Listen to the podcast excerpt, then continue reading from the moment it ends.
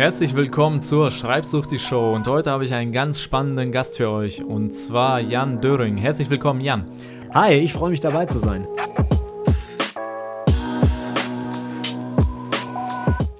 Und heute sprechen wir mit Jan darüber, wie du als Blogger einen fünfstelligen Launch hinlegen kannst. Und ja, wenn jemand von Launches Ahnung hat, dann ist das der Jan. Jan, erzähl kurz etwas von dir. Was machst du? Also ich bin der Launch Rockstar. Ich habe die Launch Rockstars gegründet und ich habe vor fünf Jahren angefangen, ähm, mich mit dem Thema zu beschäftigen, weil damals war es so, ich war Dienstleister, ich war als Moderator ganz viel gebucht deutschlandweit und musste immer so Auftragsarbeiten abarbeiten. Und ich habe irgendwann gemerkt, ich habe da keine Lust mehr drauf, wirklich für den Kunden immer das zu tun, was der mir sagt, dass ich dann und dann dort sein muss. Und habe gemerkt, ich will mein eigenes Ding machen. Und habe mir dann überlegt, wie schaffe ich es denn, dass ich aus meiner Dienstleistung ein Produkt mache und habe dann eben angefangen, meine ersten Produkte zu launchen. Und daraus ist dann mein komplettes Business entstanden, das Moderatorenwerk, von dem ich irgendwann leben konnte. Und irgendwann habe ich angefangen, Workshops zum Thema Launching zu geben. Die Leute haben gesagt, hey, das ist ja mega cool, was du da machst. Ja, dann haben das umgesetzt, hat auch funktioniert. Und da habe ich dann mein zweites Business draus gemacht, die Launch Rockstars eben und auch den Launch Like a Rockstar Podcast gegründet. Und seitdem zeige ich Leuten eben, wie sie mit Launches ihr eigenes Business starten. Super, sehr interessant. Und äh, als Blogger ist man jetzt nicht so der typische Launcher. Ne? Wenn man das Wort Launcher, denkt man meistens so an krasse Produkte, irgendwie, ne? Tesla schie schießt ein Auto ins Weltall oder so, ne? Oder irgendwie ne? ein neuer Produktlaunch ne? mit Milliarden Ausgaben und so. Wieso sollte ich als Blogger, ja, ich schreibe ja Texte oder äh, Bücher, wieso sollte ich da jetzt so einen, einen Launch haben oder warum brauche ich ein eigenes Produkt? Also Launching ist einfach eine sehr gute Methode, um sehr schnell beim Markt Feedback zu kriegen und auch sehr schnell Umsätze zu erzielen mit dem Produkt. Und ich merke es immer wieder, dass Leute einfach ein Produkt erstellen und es irgendwie auf die Webseite stellen und dann kommen keine Verkäufe. Ja, das wird mhm. einmal kurz im Newsletter erwähnt, dann machen sie zwei, drei Verkäufe und da ist ein Haufen Arbeit für eine Sache draufgegangen, mit der man eigentlich richtig viel Geld hätte verdienen können, mhm. wenn man es dann richtig gemacht hätte.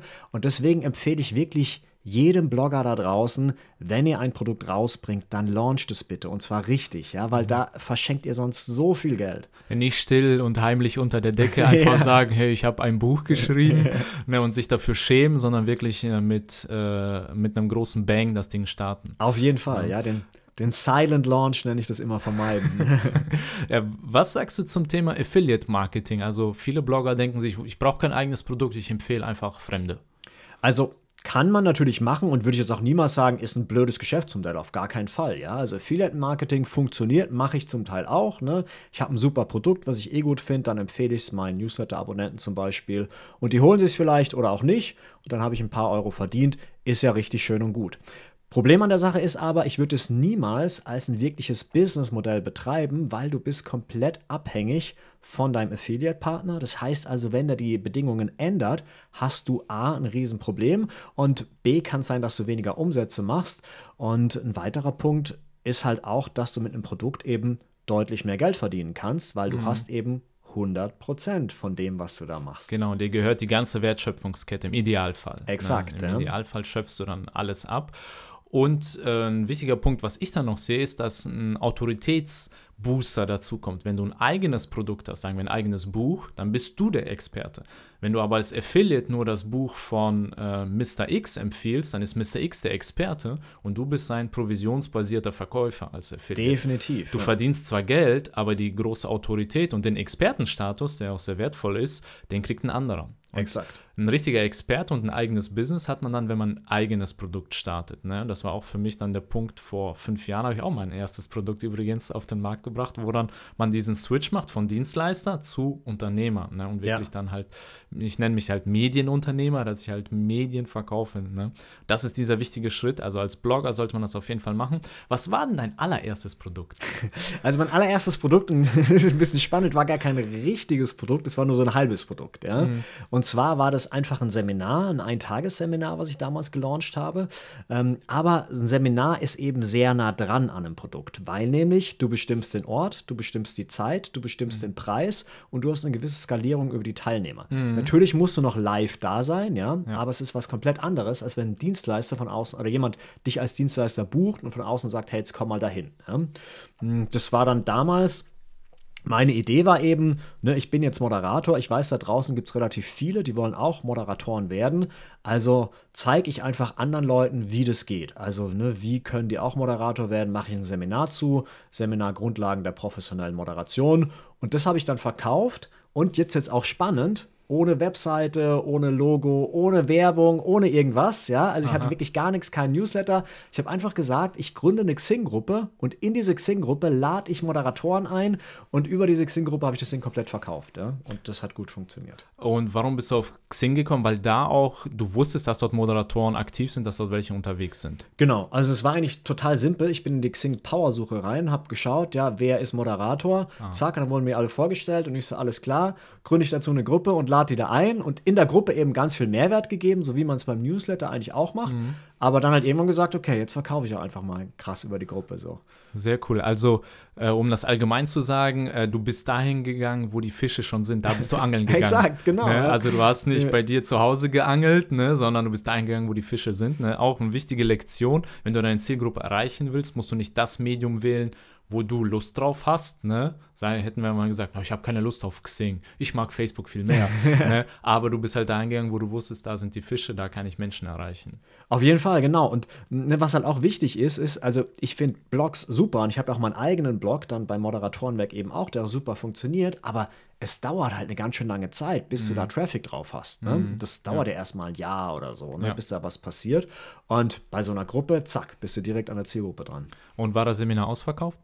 Ja, nicht ganz. Es waren acht von zehn Plätzen, ja, aber mein Ziel war, mein Ziel waren nur fünf Verkäufe, ja, mhm. weil ich wollte einfach wissen, ich wollte diesen Proof of Concept haben. Funktioniert ja. die Idee, die ich in meinem Kopf ja. habe? Bringe ich Leute dazu, dass sie ihre Kreditkarte aus der Tasche nehmen, ihre Daten eingeben, bei mir online was kaufen. Mhm. Das war alles, was ich wollte. Ja? Und ich habe das Seminar rausgeballert. Ja? Also wirklich für 100 Euro habe ich das verramscht. Ja? So, ja?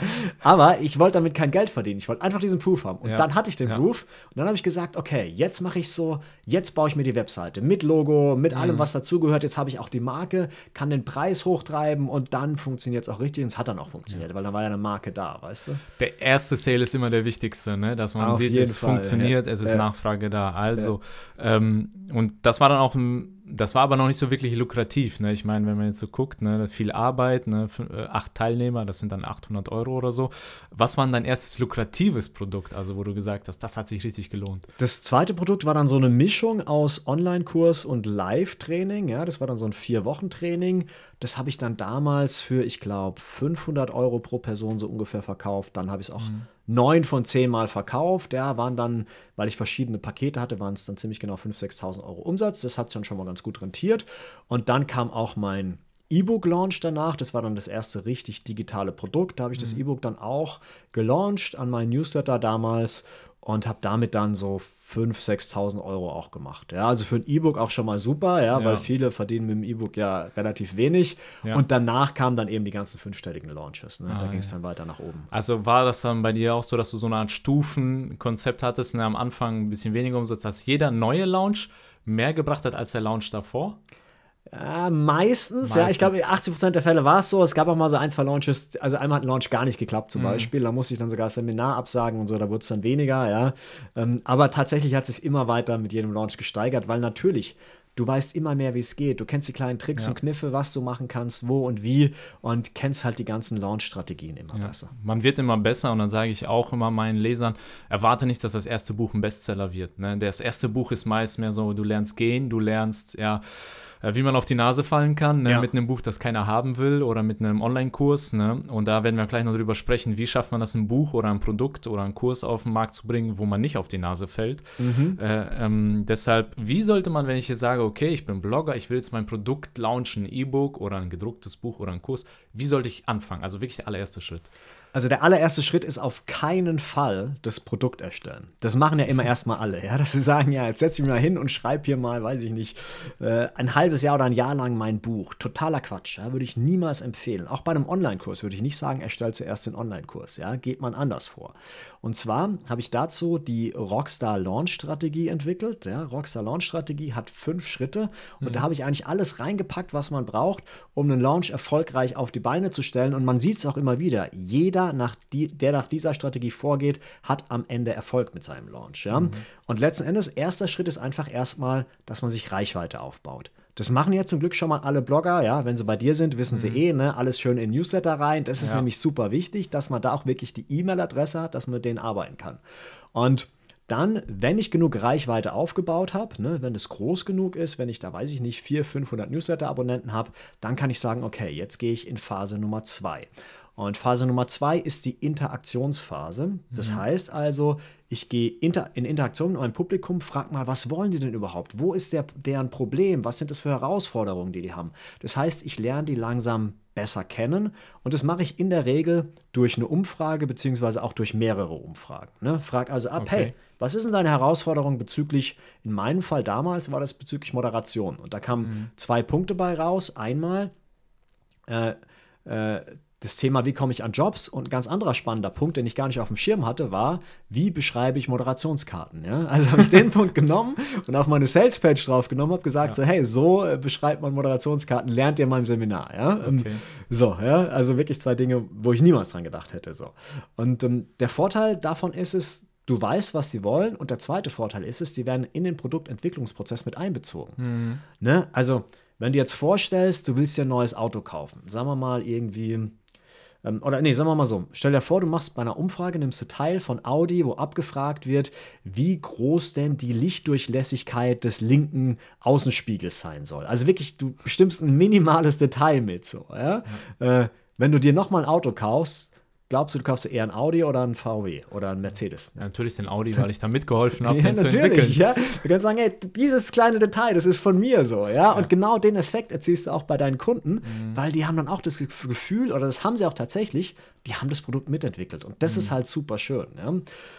Dann die dritte Phase ist dann, da wird es dann wirklich spannend. Die Value-Phase, die ist immer so kurz vor der Launch-Phase, so ungefähr eine Woche oder so da gibst du richtig Mehrwert raus. Ja, das mhm. kann sein, dass du sagst, hey, ich mache eine dreiteilige Videoserie, ich mache eine dreiteilige Blogserie zum Beispiel, ich mache ein Webinar oder ich mache auch eine Challenge, könnte man auch machen.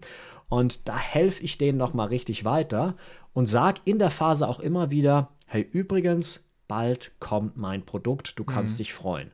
Und Ziel von dieser Value-Phase ist, dass die Leute wie bei Apple ähm, vor dem vor dem Haus oder vor dem, vor dem ah. Verkaufshaus quasi kampieren und darauf warten, dass das Produkt endlich online geht. Und ich habe es tatsächlich bei vielen Launches auch immer geschafft, dass mir Leute gesagt haben, hey, sie haben sich einen Wecker gestellt, dass sie Punkt 12 kaufen können, weil ich immer noch so ein paar Tricks und Hacks eingebaut ah. habe, dass sie dann auch wirklich dann kaufen können. Und dann sind wir eben bei Phase Nummer 4, die Verkaufsphase. Da verkaufe ich mein Produkt zu einem bestimmten Zeitpunkt, normalerweise drei bis zehn Tage, mit entweder einem Rabatt, dass ich sage, das ist jetzt günstiger in diesem Zeitraum, oder mit einem Bonus obendrauf. Es gibt zum Beispiel mhm. irgendwie ein Zusatzvideo zum E-Book zum Beispiel oder irgendwas, ja. Oder ich sage sogar, das ist das Allerstärkste, das Produkt verschwindet dann komplett. Man kann es nur mhm. in diesen drei bis zehn Tagen kaufen. Ja. Ja. Macht zum Beispiel bei Gruppencoachings total Sinn.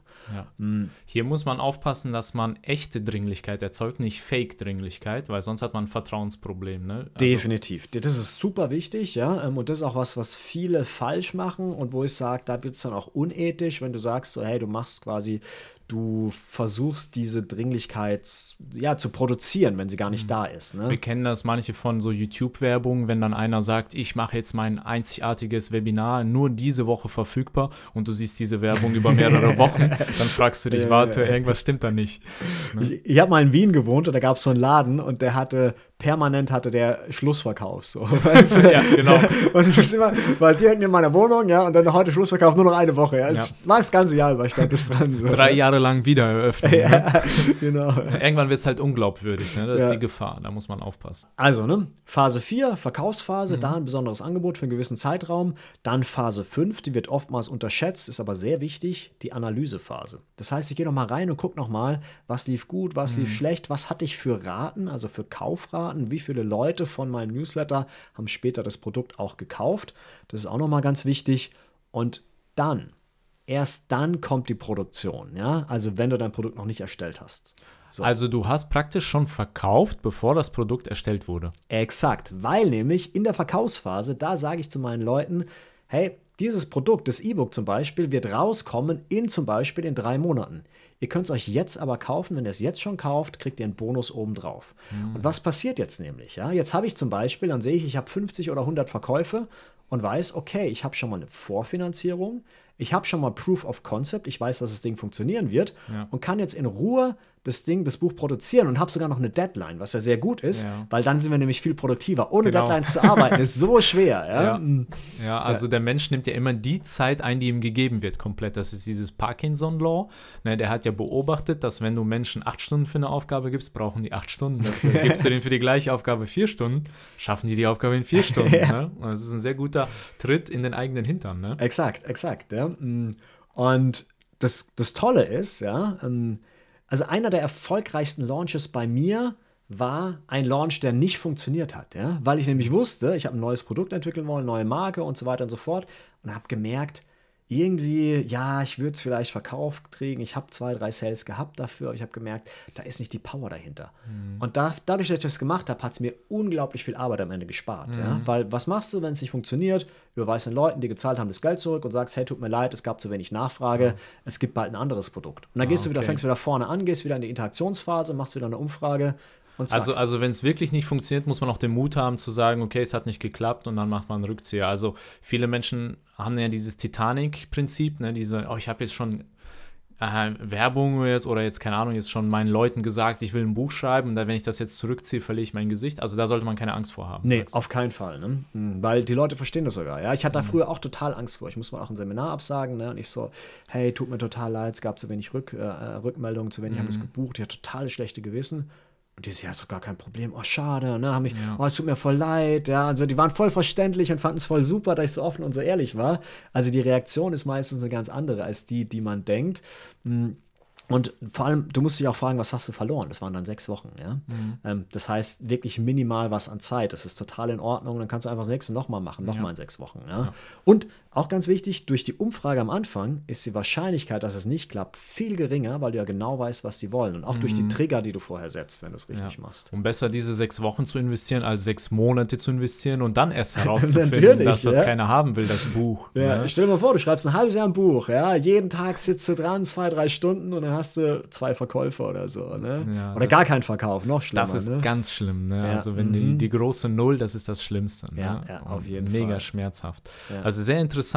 Äh, Komm, ich, äh, das sind jetzt die fünf Schritte, die fünf Phasen, die du genannt hast. Bei der Value-Phase, das finde ich ganz interessant, weil als Blogger oder als, wenn man Infoprodukte verkauft, dann ist ja die Information das Produkt. Wie schaffst du es da in der Value-Phase nicht schon das Produkt rauszugeben? Also sagen wir, ich habe ein Buch, das ist übers Abnehmen oder ich habe ein Buch über äh, Kindererziehung. Wie kann ich äh, vermeiden, dass ich mich selbst äh, kannibalisiere ne? und mich selbst So. in der Value-Phase praktisch alles rausgebe und sich dann die Leute denken, danke, hat geschmeckt und ich kaufe jetzt aber nicht. Ne? Ähm, wie, wie machst du das? Also, wie hast du da so eine Balance oder so? Letztendlich gibt es zwei Herangehensweisen da. Ja? Du kannst dir überlegen, was sind die einzelnen Schritte, die ein Nutzer nach und nach geht, um sein Ziel zu erreichen.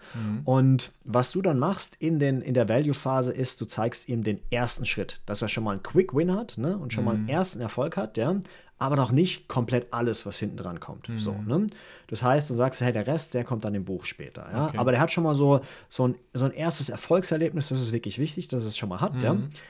Äh, zum Beispiel arbeite ich jetzt gerade mit einem Klavierlehrer zusammen, der macht einen Online-Kurs zum Klavierlernen und der zeigt den Leuten schon mal, wie sie ganz einfach ein erstes Klavierstück lernen können. Aber halt ein ganz basic Klavierstück. Ja, Und er sagt halt, hey, jetzt habt ihr in fünf Minuten schon mal was erstes gelernt. Wenn ihr jetzt richtig äh, Klavier lernen wollt, dann kommt zu mir in Kurs. Ne? ne? Was glaubt ihr, was ihr erst in einer Stunde bei mir lernt? Ne? ja, und das war noch kostenlos, wenn er noch Geld zahlt. Ja. So, ja. das ist so ein bisschen die, eine Strategie. Die andere Strategie, die ich fast noch besser finde, ist, ist du hast einen komplexen Prozess und stellst den Ko Prozess in der Gänze vor. So wie ich es auch mache jetzt mit, der, mit der Strategie hier, ja. Mm. Das heißt also, jeder weiß, es gibt diese Rockstar-Launch-Strategie und rein theoretisch kannst du mit der Strategie jetzt sofort loslegen und ein Produkt launchen. Aber du weißt halt natürlich auch, das ist ein komplexes Ding, da werden Fragen kommen, da werde ich Probleme haben. Es ist viel besser, wenn ich jemanden habe, der mich coacht, der mir zeigt, wie es geht, wo ich die genaue Anleitung habe und Vorlagen und dann äh, kauft er eben dann das Produkt so. Ne? Also äh, da gibt es die Regel, die kenne ich auch, sag den Leuten, was sie tun sollen und verkauf ihnen dann, wie sie es tun können. Genau. Ne? Also du zeigst im Detail dann das Wie dann in dem Kurs oder deinem Coaching. Ne? Exakt, Also dass ja. man den Leuten sagt, was sie tun können, Aber das Wie, die Details, ja, die gibt es dann halt im Kurs, weil, was auch Sinn macht, ne, weil ähm, wir wissen ja, zahlende Ohren ne, hören besser. ne? Je mehr sie zahlen, desto besser hören sie. Ja. Und deshalb tust du den Menschen auch einen Gefallen, wenn du den Menschen auch ein Produkt verkaufst. Auf jeden Fall, ja. Mhm. Ja, also da äh, kannst du vielleicht auch noch deine Erfahrung zu sagen. Äh, viele Menschen haben auch so eine Barriere beim Verkauf. Also wenn die launchen, dann fühlen die sich wie so ein Verkäufer und sagen, ich habe häufig so, ja, ich bin doch Texter, ich bin doch Autor, ich will doch einfach nur ein Buch schreiben. Ich will jetzt kein Online-Marketer sein, ich will jetzt nicht so ein Autoverkäufer sein, der den Leuten hinterher schreit. Äh, wie gehst du damit um oder wie waren deine Lektionen, dass man so diese Angst vor dem Verkauf oder die Angst vor dem Launch verliert? Was kannst du da uns raten? Also, die hatte ich natürlich anfangs auch, weißt du, es war plötzlich komisch zu sagen, so, hey, jetzt klickt hier drauf und kauft und so, mhm. weißt du, weil du willst ja erstmal, gibst erstmal Mehrwert, Mehrwert raus und so weiter. Hm, was mir da wirklich geholfen hat, war so eine Einstellungssache. Ja? Das mache ich auch bei vielen, wo ich merke, die haben da Barrieren, dass man sich mal überlegt. Bei den meisten Leuten ist ja das Ziel, dass sie möglichst vielen Leuten helfen wollen. Ja? Das heißt also zum Beispiel, angenommen, ich bin Abnehmcoach ja? und ich will jetzt ganz vielen Leuten zeigen, wie sie abnehmen können, weil ich total glücklich bin, dass ich selbst auch abgenommen habe und ich das super finde, wenn das andere auch machen. Das kannst du nur machen, wenn du auch viele Produkte verkaufst, wenn du auch viel Geld verdienst, weil wenn du kein Geld verdienst, kannst du auch den kostenlosen Inhalt nicht mehr machen. Mhm. Weil dann wird es nämlich irgendwann zum Hobby und wenn es ein Hobby ist, heißt es irgendwann, du musst die Zeit reduzieren und kannst weniger Zeit rein investieren und das heißt, du kannst weniger Menschen helfen.